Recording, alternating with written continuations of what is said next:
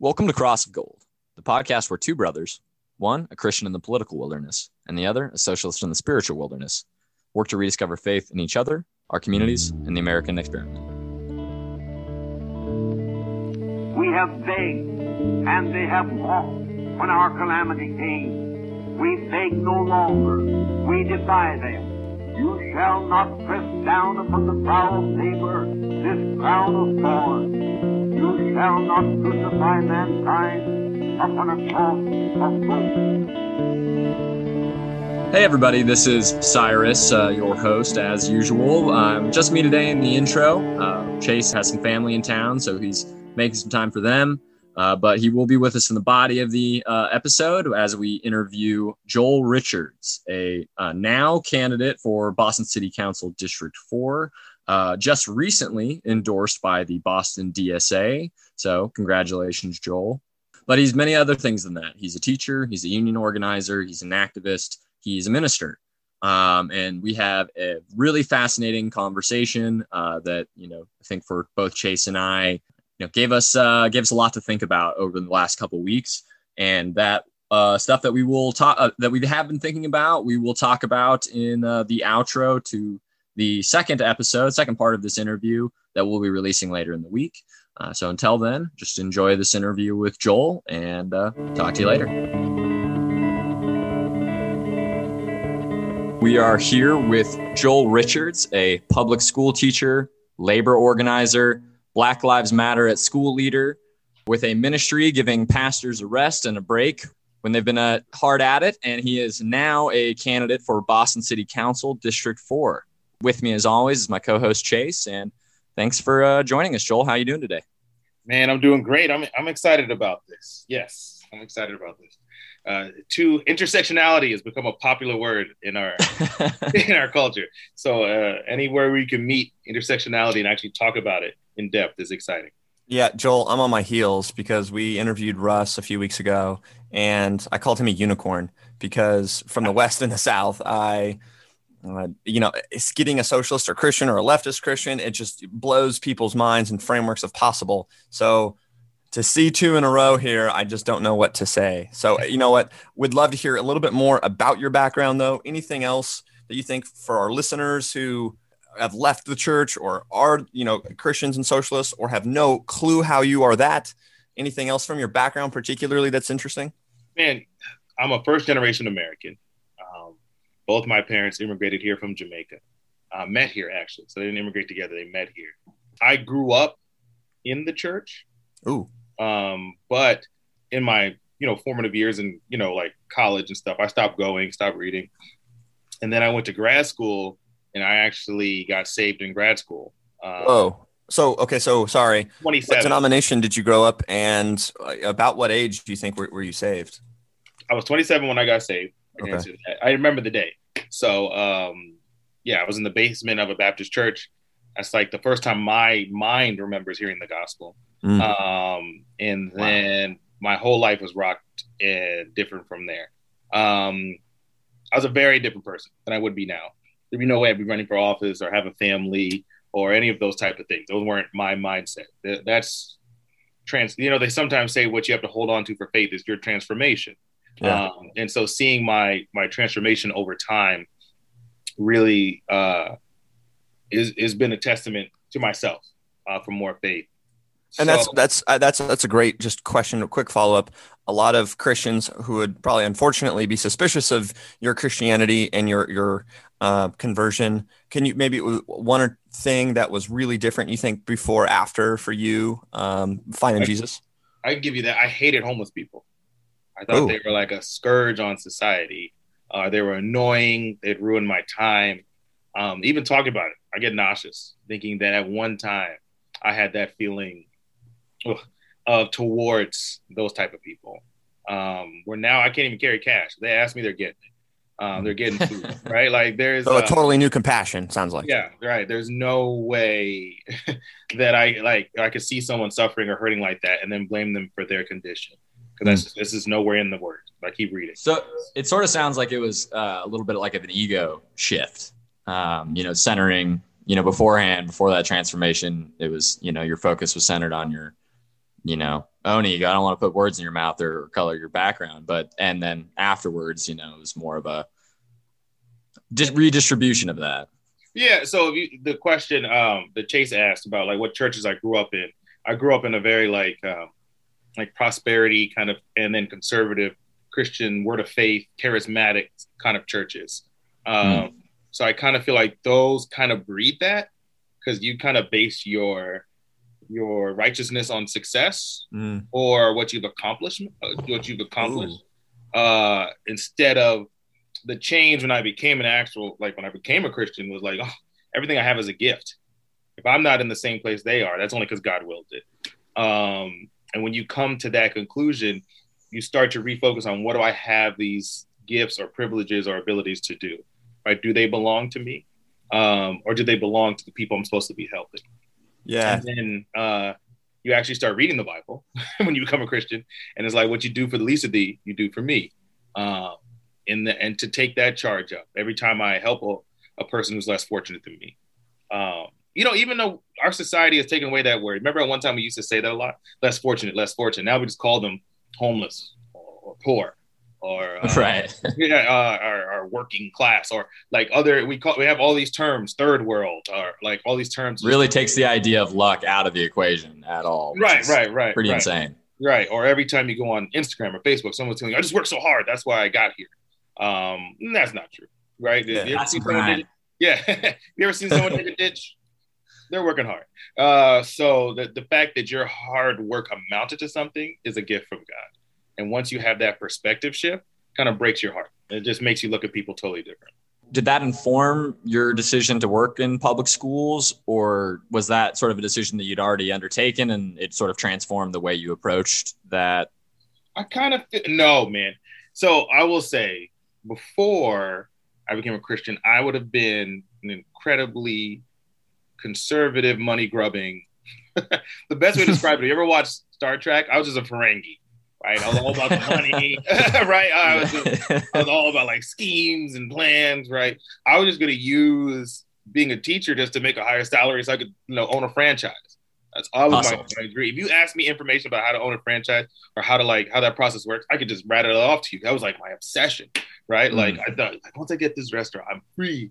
Um, if I get a like a Five Guys or McDonald's, I'm free. Like you know, and I like a quick insertion though. If we're gonna if we're gonna uh, throw those guys out there, I just ate at a Waffle House this morning. God will it in my future at some point to own a Waffle House. If, if I could, I don't know about how how large I would be. I'm gonna get my potatoes chopped. Eat my mushrooms in there, right? so it's a, good, it's a good spot. Yeah, yeah. And so yeah, everyone loves a Waffle House, and um, or everyone who's been there. Um, that's right.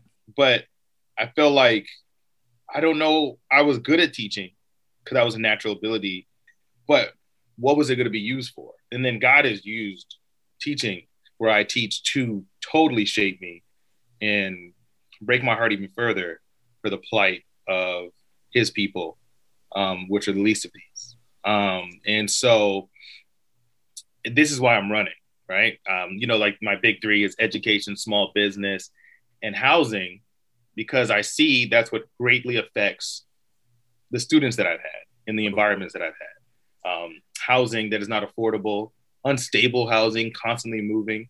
This is a part of poverty that a lot of people don't talk about. Is it having stable housing? So if you don't have stable housing, you're just not going to be a good student. And then if you don't, if you're not a good student, it's going to be harder just to ascend in life, right? There's no guarantees. Well, let's take away uh, your ability to read and do math well. There's a lot it's a lot more barriers to and um or impediments to being successful. Yeah i felt all, like education is probably the most obvious example of how all these social problems are so interconnected. Um, you know i think people look at the public school system or you know failing quote unquote failing public schools and cities and they say oh they use that as an example of oh look look what happens when you give the government responsibility over something or you know you give but in reality that's totally discounting the fact that you know all the social programs that used to hold those things up or the social networks and community systems that used to hold those things up just don't exist anymore. You know things like access to affordable housing things like access to good infrastructure grocery stores water you know all that stuff. Mm-hmm. So is that when you started to be, you know, involved in the teachers union? So yeah, definitely. There's there's when it comes to oppression, it comes on all levels, right? Very rarely do they just oppress the people on the bottom. They usually oppress the people serving those people too. And mm. I I see the teachers union, I see a union as the last line of defense when it comes to education, right? That's the last thing holding this system together. You only have decent schools because the workers can go to get together and be like, hey, there's rats in my school, right? You've never clean the vents, right? Like you're not giving these kids books. If those teachers don't have that power, then there's no way to advocate for the profession or for the students, right? So without that kind of like unification, right, you're leaving people without power at the total, just like I guess the word is like at their the behest or the grace of the system, uh, right? And we we've seen over and over again that doesn't work out very well. Yeah, yeah. The uh, the people who are in charge of making those decisions about the amount of resources that schools get, if left to their own devices, would just give them as little as uh, possible or nothing. So you know, it's teachers are really seem to be the only real advocates and parents, but you know that's that's kind of its own. But parents are unified. Like yeah, one thing yeah. though that like is commonly on the other side though, and this is me trying to explore, and we've certainly heard this from my dad. I've certainly said this uh, Joel. So full, you know, confession here is that um, we'd certainly want to spend more money if the more money if more money would make a greater impact. But sometimes we see or hear of horror stories of money being wasted, and so then there's this discussion of well, you know, can we reallocate some funds from things that aren't as uh, productive to things that aren't? Um, where do you guys where do you land on the reallocation versus you know spending more and and what sort of informs that for you? Now I, I don't believe in the term reallocation anymore because then you're just pitting one group against another. I believe mm-hmm. in allocation, right? So we actually do know what works in schools because we see it in the suburbs every day.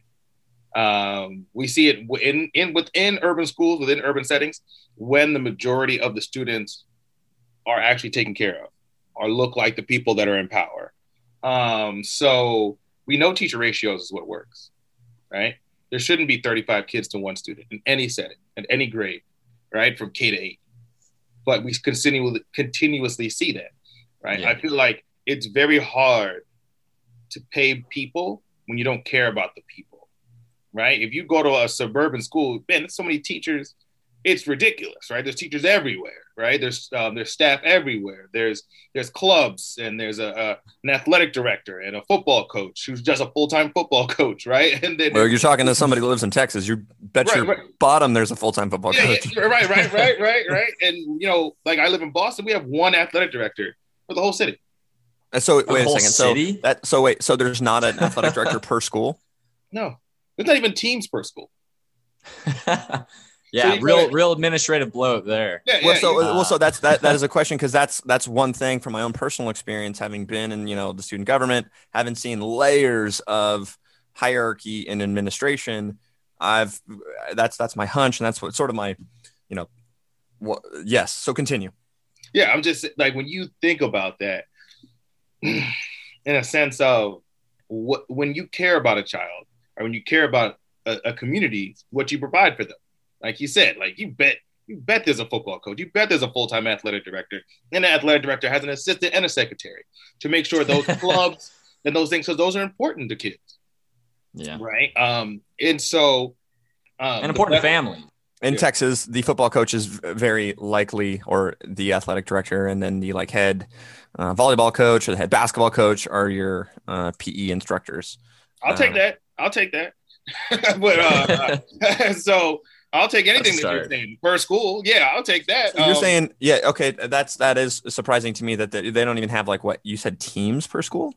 Some some schools just don't have teams. It's not organized, or you have the teacher, but the teacher is overworked, so they can't like they can't. So they're basically a sucky coach, or like a, a, a, a or it just doesn't exist because there's no one to take charge of it. Um, so there's not a community because Boston does uh, busing and buses kids around all over the city. They don't go to school in their neighborhoods. It's a very disconjointed system. Mm. Like, but like what Cyrus was saying, oh, or you were even saying, Chase, that like you want to, oh, maybe we should use the money here and use the money there. No, hire more people, invest in the school and the community and let them flourish. There's nothing, there's nothing overly complex to schools. But when you want to hide behind a problem, right, you just make it complex um, to so no one can figure it out. Yeah. But like one plus one still equals two. And if you can't teach kids that, then what are we doing? Right. Like, but you, it's hard to teach it when there's 22 kids in a first grade classroom. Um, so everyone knows the appropriate ratio of student to child, right? Everyone knows that funding is directly correlated to the success of the school, right? And what does that look like? Is it more more books or more paintings on the wall, or is it actual more bodies in the school serving the kids, smaller class sizes, right? Everyone's always like, "Oh, the school is failing. Maybe we should do this, do this." Listen, make my school look like the suburban schools where you actually go, where you send your kids, or the private schools or the Catholic schools that you send your kids to, right? And then we'll have this conversation about what the people in the school need to do. So yeah, make them look right. like yeah. that first. Touche. Yeah. Yeah, I, I, didn't expect you to counter with, you know, I want a quality and student teacher ratio.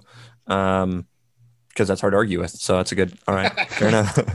well, I, I, feel like you know people like when teachers unions are are advocating for better treatment of their schools, better funding. You know, a lot of people point to like, oh well, well they're just asking for higher salaries or blah blah blah. But the reality is, I mean, even even I mean that's usually the bottom of the priority for teachers unions. But even that, well, I don't know. but but even that still is like a big uh, incentive to get more teachers. Like you're not just gonna be able to get anybody to be a teacher. Um, if you want to get good quality teachers, like there has to be an incentive structure for them to want to do it. Right, and even in, uh, I feel like I feel like they, te- people act like teachers are asking for a half a million a year. Usually, we're just asking for a living wage. It's an actual calculation that is done. Like, hey, this is what the average cost is. This is what the average with someone with this amount of degrees gets paid across the United States, why wouldn't we get the same? Um, yeah. uh, we don't live off of bonuses or anything like other other uh, other jobs, so it's just like a steady, continuous uh, pay that keeps us there, right? Because also consistency of teacher matters, right? So you want us to be able to afford our homes and live in our neighborhoods and not leave.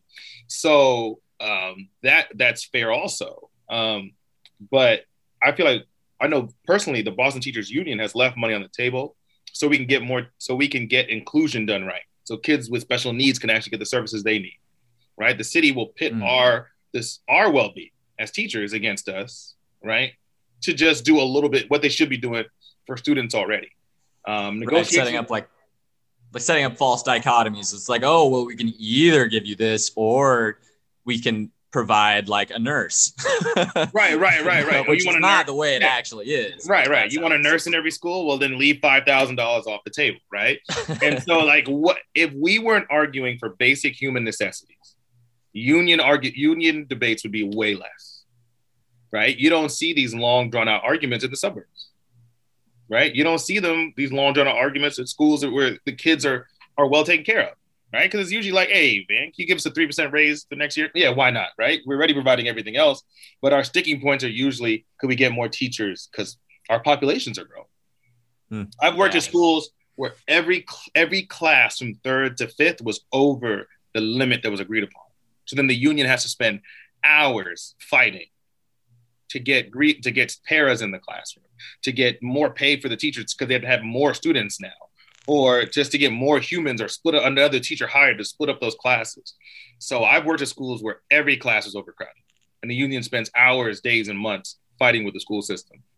Right. And in and these are children. Who wants a child in an overcrowded classroom? So yeah. Yeah, I think that's just a, a, good um, foundation just because also having been in class sizes in charter and public schools, um, and in a private school for uh, just a few years. If you too many kids, or if there's too many Chase Capos in like high school, then you are doing um, classroom management. You are not teaching. Um, now, I do feel like that sometimes can get taken advantage of, and I want to get under your uh, into housing and some small business. But do you think unions can improve it all in a particular way? Sometimes I feel like um, I hear or read or see of them doing things like it might be uh, defending a teacher who uh, shouldn't uh, be a teacher, or they make change good change hard. Do you think there's any room for improvement for someone who's come within from unions? So here's what I say to that. Um, and I'll, I'll put everyone else on the offensive, not the union on the defensive, because protecting workers' rights, we have seen multiple industries where if you're not protecting their rights, you're not protecting the majority of workers, mm-hmm. right? Two, I've never seen a teacher just do something like there's insubordination. If you just do something wrong, you're just totally, uh, you're totally, no one can defend you. There's no, there's no teachers union that powerful. Um, and then three, let's go to those places without strong unions or without unions, period. Their schools are not doing better. They're actually doing worse. Yeah. Uh, go to Philadelphia where they dismantled public schools and the unions. Those schools are, I mean, are are they show up and there's not even teachers or, or cafeteria workers or principals. Right. Um, when you when you I mean, go to Memphis, Tennessee, um, where there's barely a union. Right. Those schools aren't. They're they're actually doing worse. Right. Yeah. People point to Boston, where I where I am, as a model um, of education, and I feel like we have a lot of work to do but the only reason we don't have as much is because of a strong union that's been here. Mm. If you think about it in this sense, a, a, teacher wants to go to school and be able to teach their kids. That's why you go. It's incredibly frustrating to not be able to do that. So when a union gets together, they're advocating for things that, that accomplish that goal. So to say like where can unions improve? More involvement so we can get new leadership and like vote out old leadership, you know, get that get that out. That's where I really feel like they could improve. Term limits possibly on leadership Interesting. Like, okay. Yeah, like I feel like a lot of times uh, things get stale. My dad would always say you need new blood. Um, so I feel like that's one of those things um, that keep moving forward. But I feel like I don't feel like it's on the union. I feel like it's on the cities and the governments and the mayors and the, the governors that are running the schools. If they improve schools, then you could say like, hey, all right, union, what are you going to do now? You got to think in LA, those teachers um, took to the streets because their schools were falling apart. I, I, I taught summer school in a school. I was like, man, what's that smell? That's that's not safe for kids. That's not safe. And they were like, what you talking about? It's always there. It's been there since I've been here since kindergarten. I'm like, well, like these are the conditions. that can't be good. right, right. Like these are the conditions. Like you go into a bathroom and the stalls. There's only been one bathroom working for, uh, years. Yeah.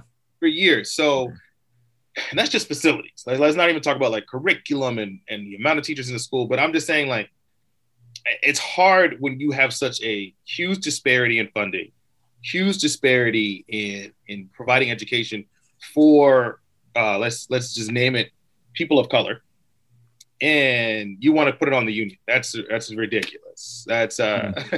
that's that's like um, if you showed up to NASCAR with a uh, Toyota 4Runner and blamed it on the pit crew, right? Why aren't we winning? right, right, like uh, because that other car has 900 horsepower and we have 20, right? Like you know what I mean? Like there is, there's this, there's this, yeah. So that's Fair enough. I, I, think I think that example will play in the South. We, you yeah. know, what uh, I, I, I know my up. audience. I heard the voice. You said Texas. I, I yeah, no, yeah. People show up with NASCAR, you know, memorabilia yeah. things at church here. got it.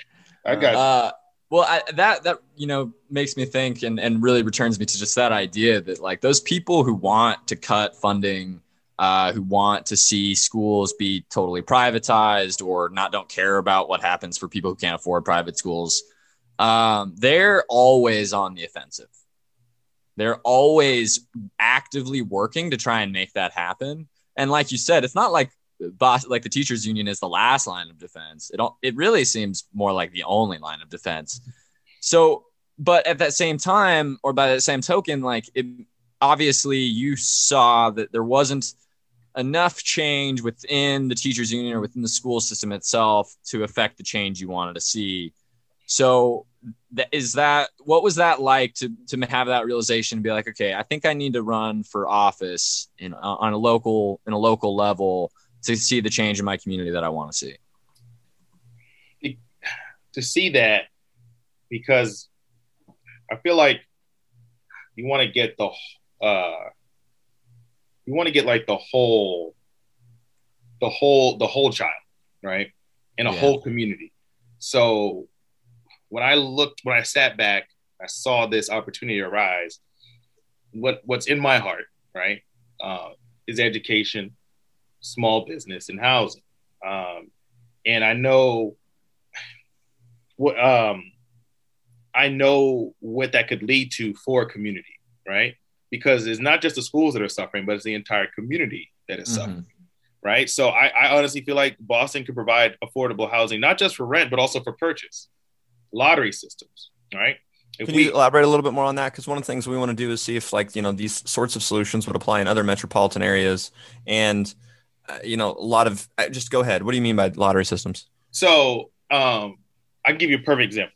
Um, I have an old landlord that I lived with, um, and how she got her house was she she was a um, an uh, older. By the time I met her, she was an older um, white lady, lived in Massachusetts her whole life.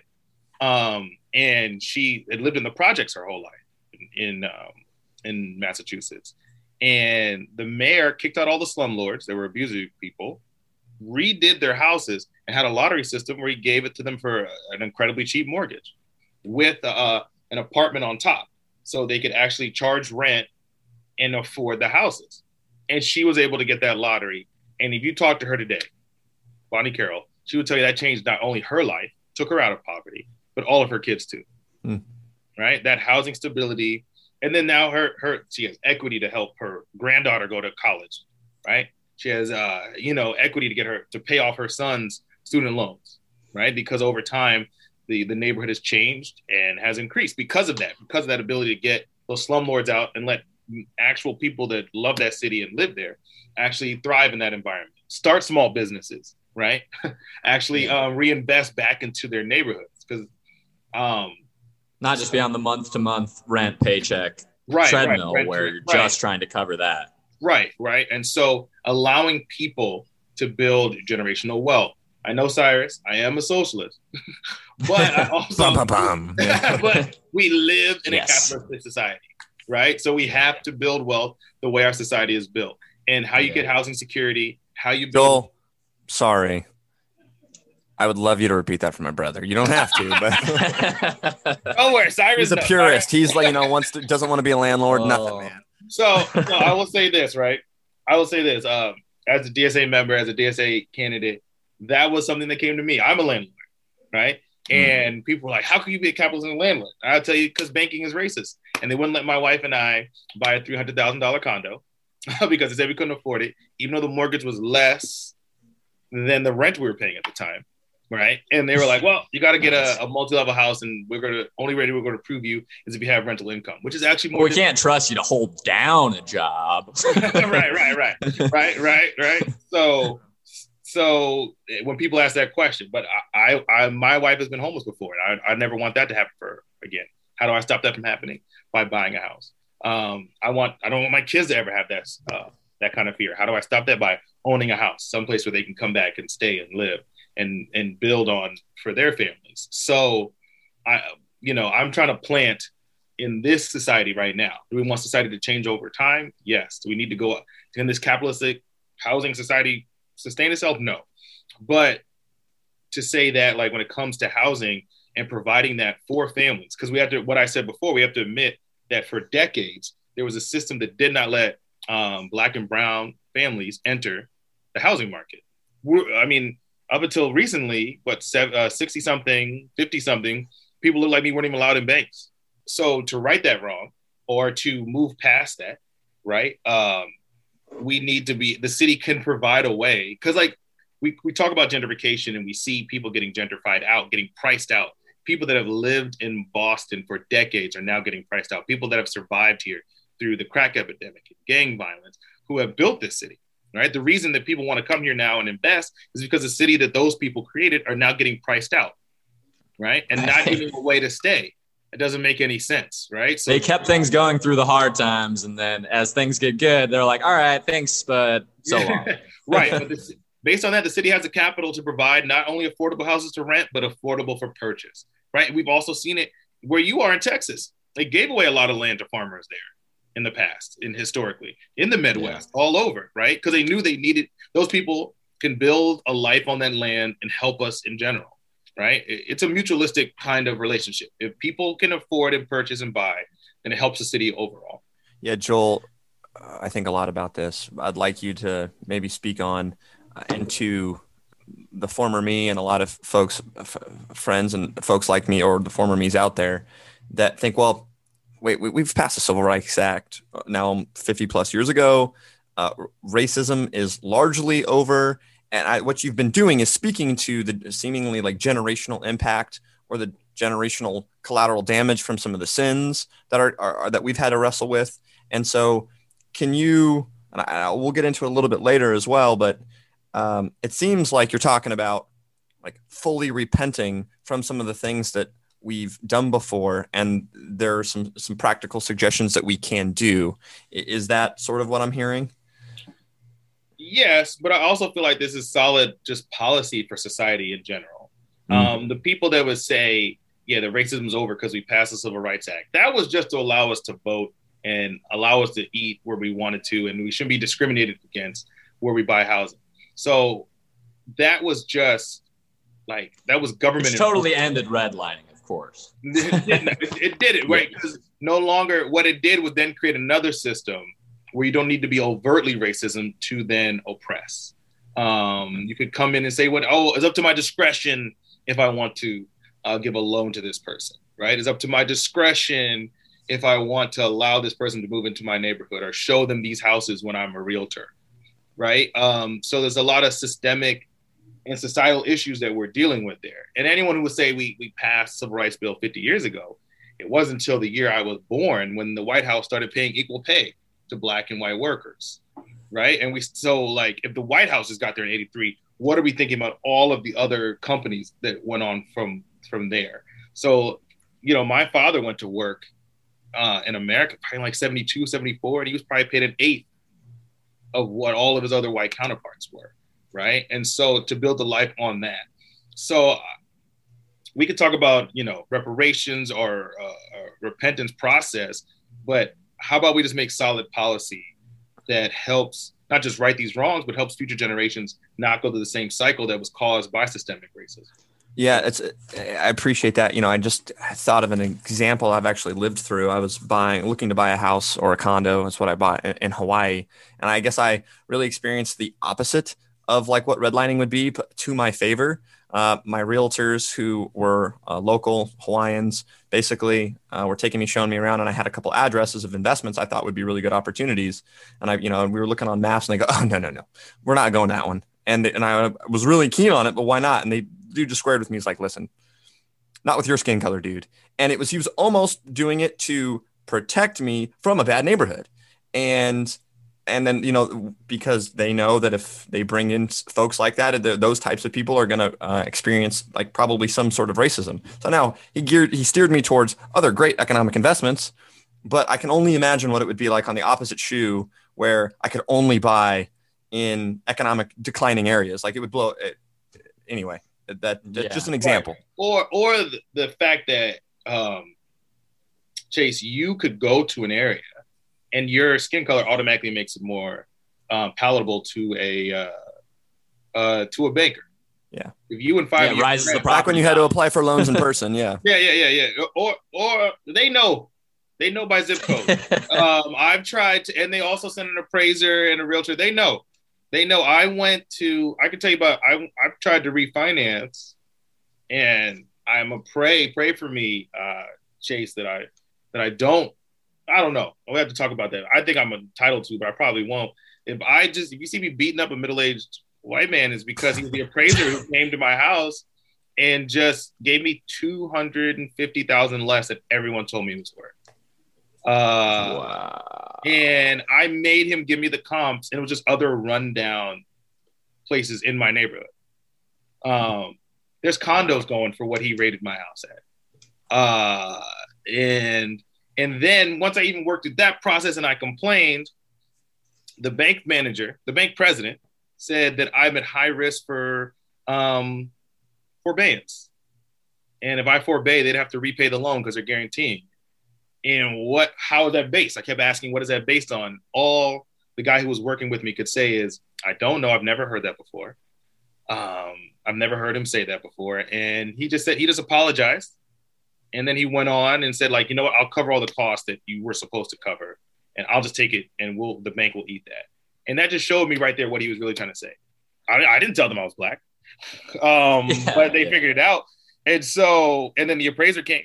Uh, so, and I mean, Google search of your name, you'll you'll find out. I, I guess, I guess. but I, I, I'll say to that, anyone who says those issues are are done or they, they're still alive and. And there's been a lot now that a lot more people are trying to refinance because of the, the low interest rate. These Yeah. stories are coming out monthly in the paper. Uh, next time I, hopefully this doesn't go out to the ah, he wouldn't watch this. He's a racist. He's a Klan member. But the next time, the next time I do an appraisal, I have a, I go to CrossFit. I, there's a couple at the gym.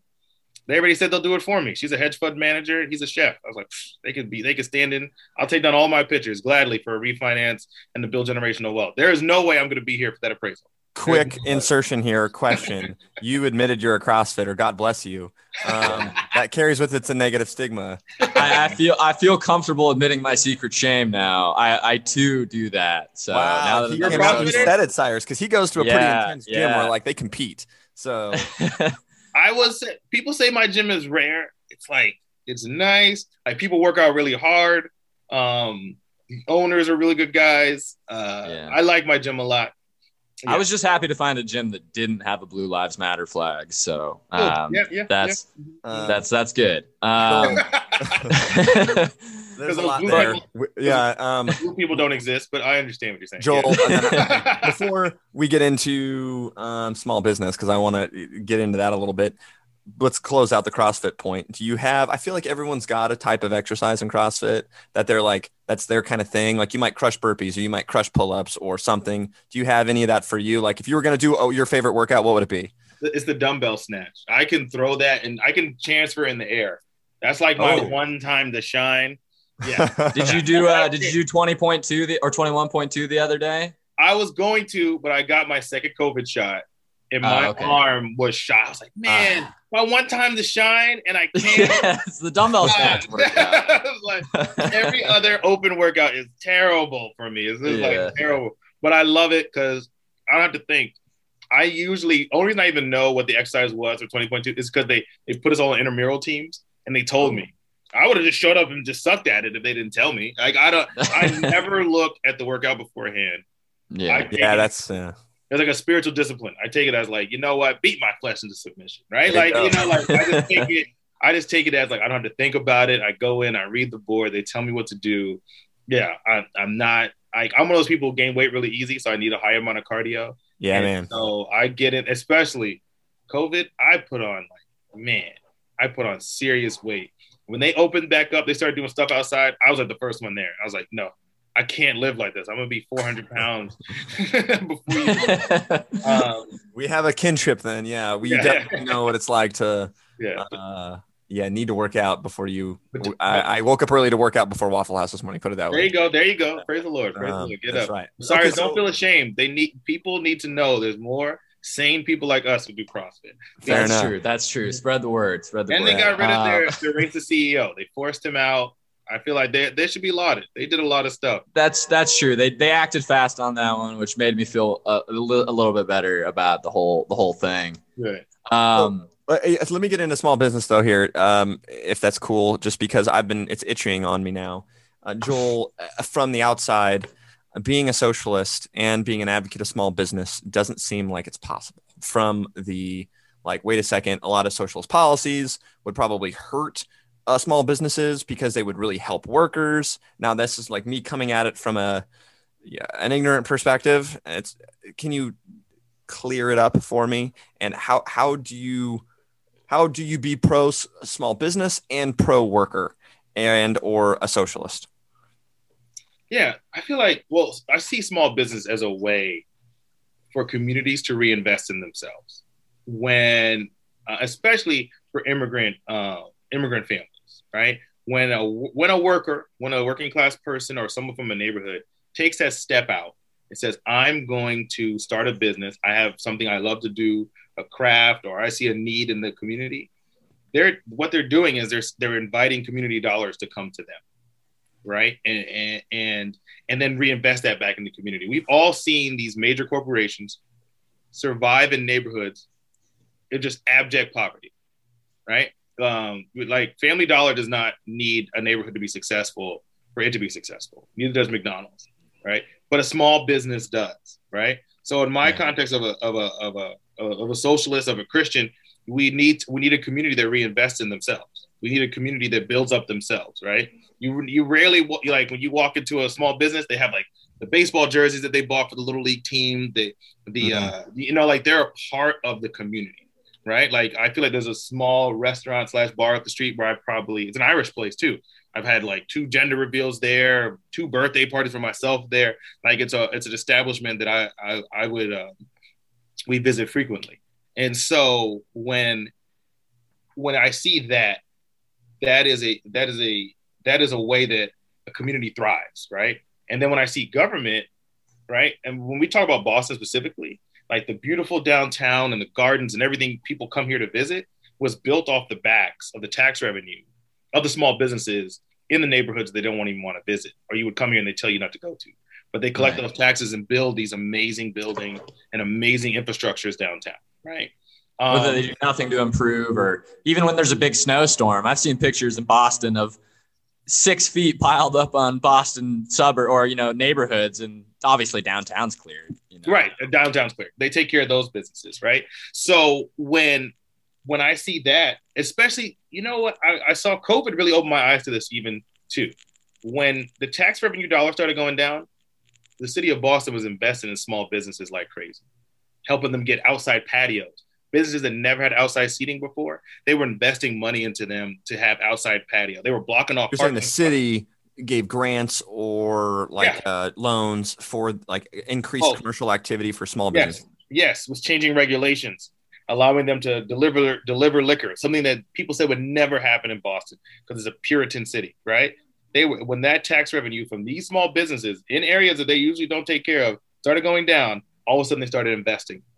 All of a sudden they started helping them, which shows me that Boston has the ability to do that. Which shows me a lot of cities have the ability to do that. Um, so when I see that, I see that as a reinvestment back into the community. That's how I see small business, especially local small businesses started up by people and by the community. Now, when it comes to socialists, I see this as a collective, right? There's a, there should be a lot more collective businesses or worker ran businesses, right? With help from the government, right? Sometimes there's workers who want to cook, want to make something. They might not know how to run a business or be able to afford a business, but we can ha- we can help them, right? As a city, um, there's a lot of empty storefronts in Boston, right? Why not move those those collective businesses out of their houses into those spaces right i even have a wild idea about liquor stores that they should they shouldn't just be a pure liquor store anymore they should actually have another business in there and help them thrive to actually reinvest back into the communities which most of them cause a lot of alcoholism in that's a whole nother subject right a socialist yeah like i feel like when you, walk, when you walk around as a christian and socialist you should just see ways to help your communities reinvest back into themselves that's interesting like, so so i just hear you so far saying um, being a socialist isn't just anti-capitalism. It's it's really more to you pro community, pro humans in that community. Is that right? Yes, and I feel like it's the same way with Christianity. Christianity isn't anti anything, right? What is it's pro love, it's pro Jesus, right? It's uh, it's these it's these things. If you're a, a, radical Christian, it should cause you to radical love, radical charity, radical um, radical humility. putting yourself in the background, radical humility. It should cause you to those things. And if you're a radical socialist, it should cause you to be radical about community, about reinvesting in the community, about uplifting it, about a good education, right? Which is one of the benchmarks of socialism is a great education, right? The belief is if you're not well educated, you you, you can't be a it's it's hard to be a, uh, a contributing member of society, right? Mm-hmm. Um, so that's those are the things. If you're not yeah. reading and yeah, so I, I, just appreciate that, you know, me thinking through uh, my fan- finance background and, you know, thinking about the retained earnings going to a public multinational corporation um, run by a board of directors uh, who are have different offices and services and products from all over the country. They're not always re they're not, thinking about reinvesting it into the local communities. However, the Irish pub or the laundromat or the whatever, those owners with those retained earnings are reinvesting it in the little league for jerseys, like you said, or for something like that. And that's just a different kind of commerce. This kind of gets back to a, a piece of the conversation we had with Russ, which when we were talking about, you know, the feasibility of socialism and what might need to change to allow that type of movement to take root in this country. You know, he he talked a lot about structures um, that that get people out of their sort of individualistic mindset, their ego-driven mindset, and into a community, uh, uh, the, the the realization that we're part of a community. And so, as a socialist, I think you know I definitely think those are those are good um, good things to get get started. A lot of things Russ said a month ago are still percolating. One of the things you just said, I just would love to hear more from socialists because at least the rap is they're anti-capitalist, they're anti-producers, they're anti the entrepreneur who really has worked hard, put the risk out with the sweat equity, and now they want to like force distributionalism to folks who aren't going to work very hard.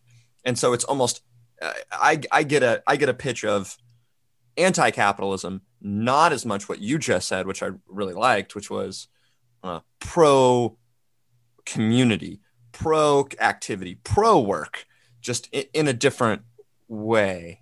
Cyrus, is that is that did I come out clear? Yeah, definitely. And just uh, just to build on that a little bit, you know, talking about as you mentioned, worker-owned businesses, um, co-ops, those types of things, or even just connecting people in a community with capital who has the ability to invest in those things. Like, you know, workers and boss or bosses always love to talk about like, oh, I wish my employees would like take ownership over their work. And it's like, okay, well, if you want them to do that, then give them ownership over yeah. their work. like they, ha- they have to actually have a stake in it. And, yeah. and that's kind of what people mean by these worker owned businesses, or that's my conception of it at least.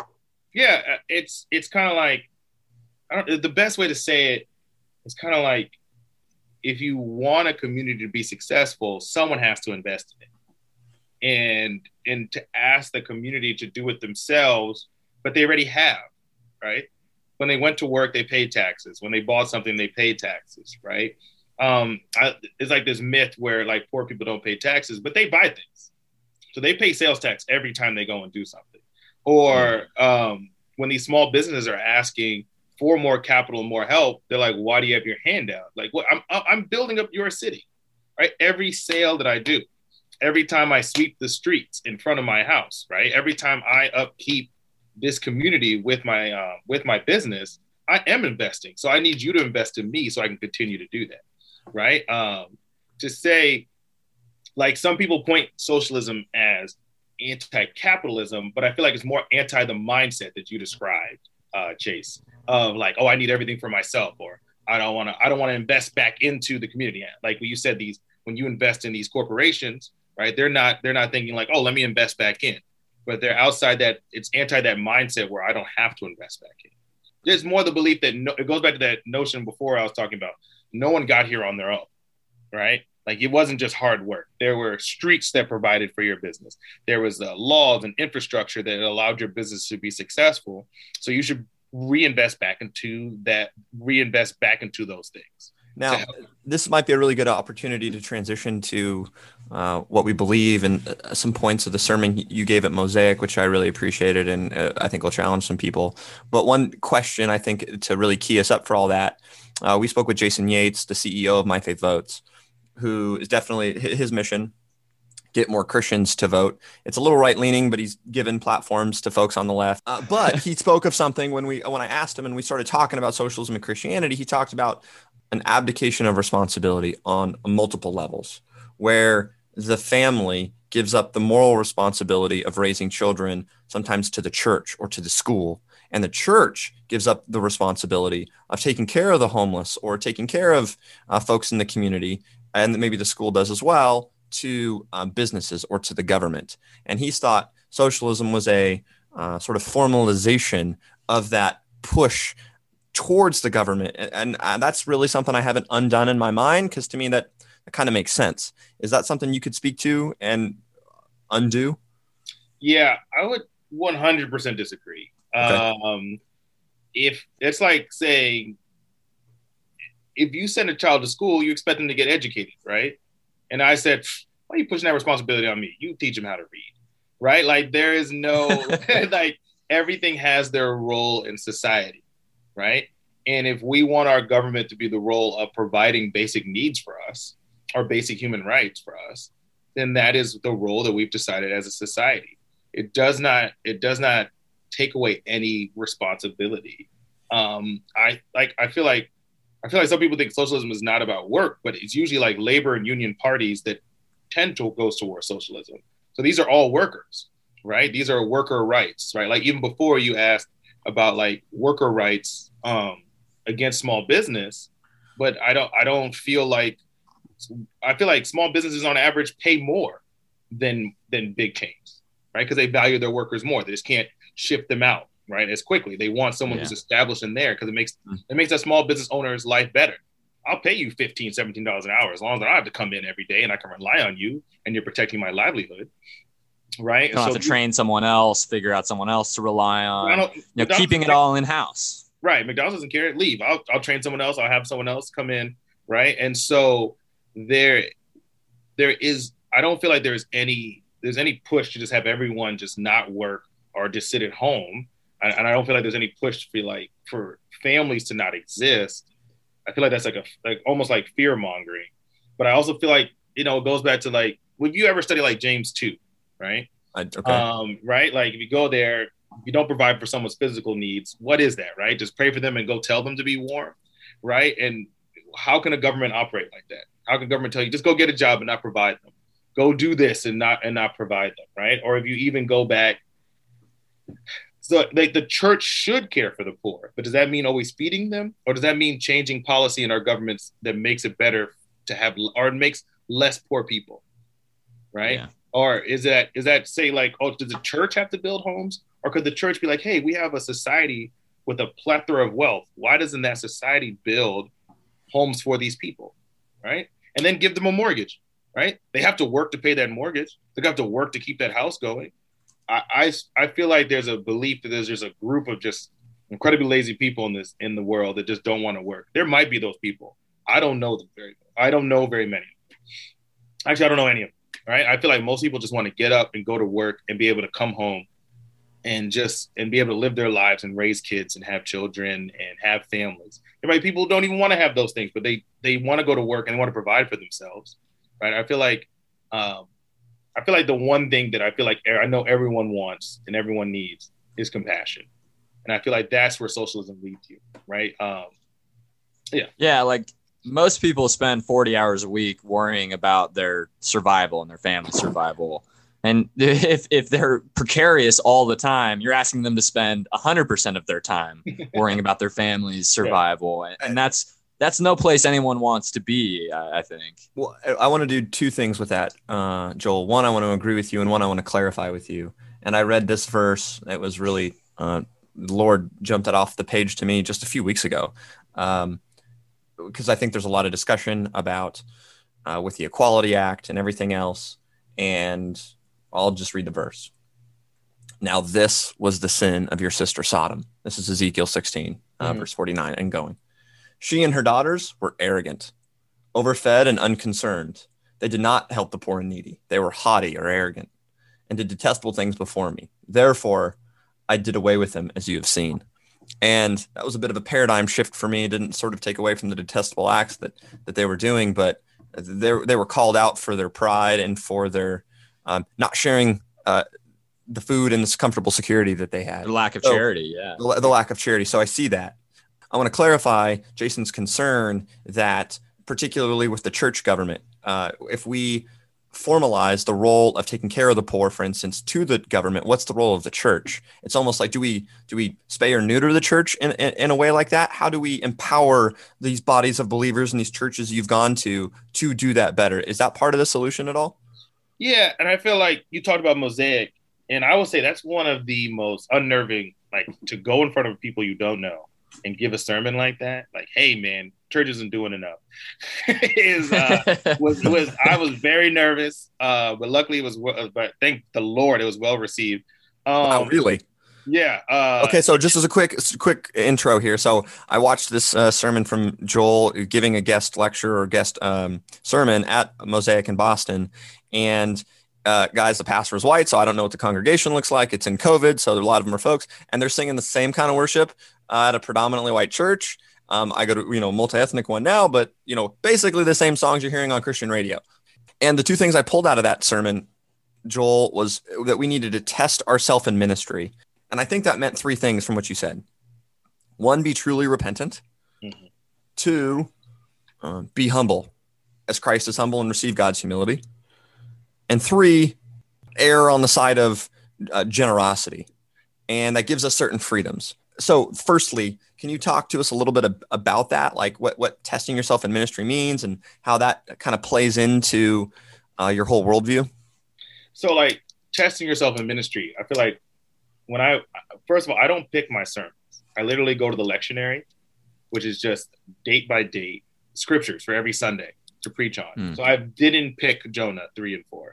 That was there when I went to the date that I was going to mm. preach uh, in the lectionary, and that I was like, oh, I thought it was going to be easier first. I was like, I could talk about the whale. Yeah. like, Jonah was a racist. Oh, I'm going to a white church. I have to tell them about racism. Lord, you're not right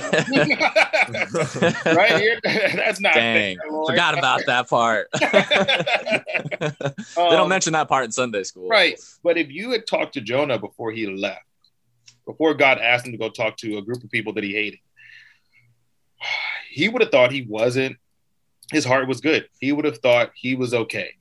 He would have thought, like, God is, is pleased with all my actions in my heart. So if you're not out actively in ministry, actively interacting with people that aren't like you, that aren't, you aren't discipling people that don't come from your same background, you're not testing yourself. Your pro- your heart is probably not where you think, right?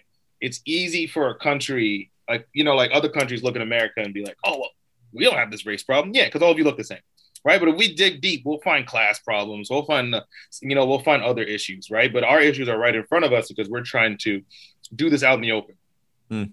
right? And so a truly, like you said, a truly repentant heart is always testing itself. Uh, what does David say? Test the, oh Lord, all right, yeah. those things, right? And so that's me, and, and, and yeah, know my heart, right? Right, right. If you if in that that's that's a blessing, right? You want to go out there and you and you want to be tested. You want to know what your limits are. Cyrus is just like a CrossFit. You want to go out there sometimes and push it, right? See, oh, okay, I know I'm getting better. I know yeah. that um that uh I'm excelling or I'm I'm putting in the work, you know.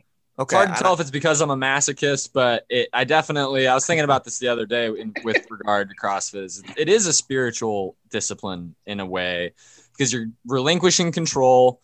You're doing something that you probably otherwise would not choose to do on your own. No. And you just have to suffer through it. Why am I lifting this this way? Why am I doing yeah. Yeah. yeah, like I can't breathe right now. I I feel lightheaded. I don't yeah, feel yeah. good. Right. And then it's over and so, you feel like there's some work been done. Yes. Sorry, I'm uh, just interested one in CrossFit, but two the sermon that he gave, and we'll link it up for you guys.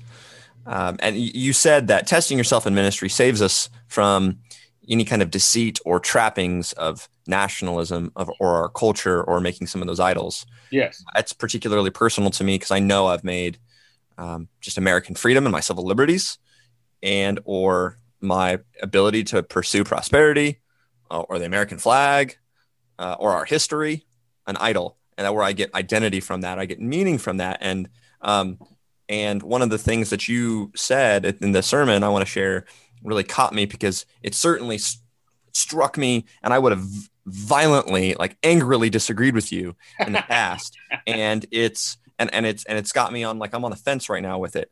Mm-hmm. Um, and here it is. If you think America is great, you are an unrepentant Ninevite, and God will destroy you in the end. And if you're a Christian who is not willing to put yourself out there to stand up for the oppressed, then you're a Jonah, a hard hearted Christian whose whole ministry is skewed uh, to culture instead of the God who saves you. So, well, first of all, boom. Second, can you elaborate on that a little bit? So I was very nervous to say that, and I did that. That uh, yeah, it's yeah, a bold statement. I, I, yeah, I yeah. love it. And, and when did you give this sermon? Dang, Sorry, I'm fired up. Ooh, I gave a couple months, like maybe two months ago, maybe a month and a half ago. Uh, okay. And also, the heater was broken when you watched that sermon. Yeah, uh, yeah, you could almost see your breath. Yeah, and I, I tried before. I was telling everyone, I was like, "You're not here, but the heater is broken. If you see smoke coming out of my mouth, it's not um, an exorcism. Not, yeah, yeah, not, not an exorcism. It's not like that. It's just it is cold, and I just didn't feel right in doing this in a winter coat. You know, it's not a rap concert. Sure. But why? Um, when unpacking the scripture, unpacking everything, um, Jonah wasn't sent there to bring those people to Christ, actually, or to make them worship God. They never actually did. They just said, we're going to stop oppressing people. Um, because God, first of all, he hates empires. Because I said this in the sermon empires, people don't build up eh, the greatest predator in the world, right? Animal wise, does not go after other predators or other strong animals, right? Lions, tigers, they usually go after what the sick or the old or the young. Yeah, they pick off one from the you know a weakling. And so that's what empires do. And and the Ninevites that he was going to, that's what they were. They were powerful neo. The, they were the precursor to the Assyrian Empire that we know now, the Neo Assyrians, and they they were oppressing, right? And Jonah literally went there and said, "Hey, if you don't stop, God's going to destroy you," and that's true because God hates oppression, right? And we live in a society where if there's a there's way too many poor people, there's way too many schools that are just terrible, right? And if you think that this is the greatest society that ever existed, and you're just satisfied with it, and you're fighting to, to keep the status quo, you're fighting to keep oppression going. These are things that we know. We know systemic racism is real. We know that um, housing is racist. We know that we have a problem in our justice system. We know we have way too many homeless people on the street, or way too many people that are getting evicted right now during COVID. And if you think this is great, your, your heart doesn't hurt or mourn for this, then you're just participating in up, upholding oppression in that way. Hey, thanks for listening, everybody. Uh, I hope you enjoyed that interview as much as Chase and I enjoyed uh, conducting it. Um, the uh, second half is a lot more, uh, you know, getting into some some heavy hitting questions. Although hearing Joel's testimony was was really affecting, gave Chase and I both quite a bit to think about. If you want to learn more about Joel and his campaign, you can go to moreford4.com. That's M O R E F O R D and the number 4.com. You uh, can sign up to phone bank, just check out his message, or, you know, even just give a dollar if you want to, you know, keep up with this campaign.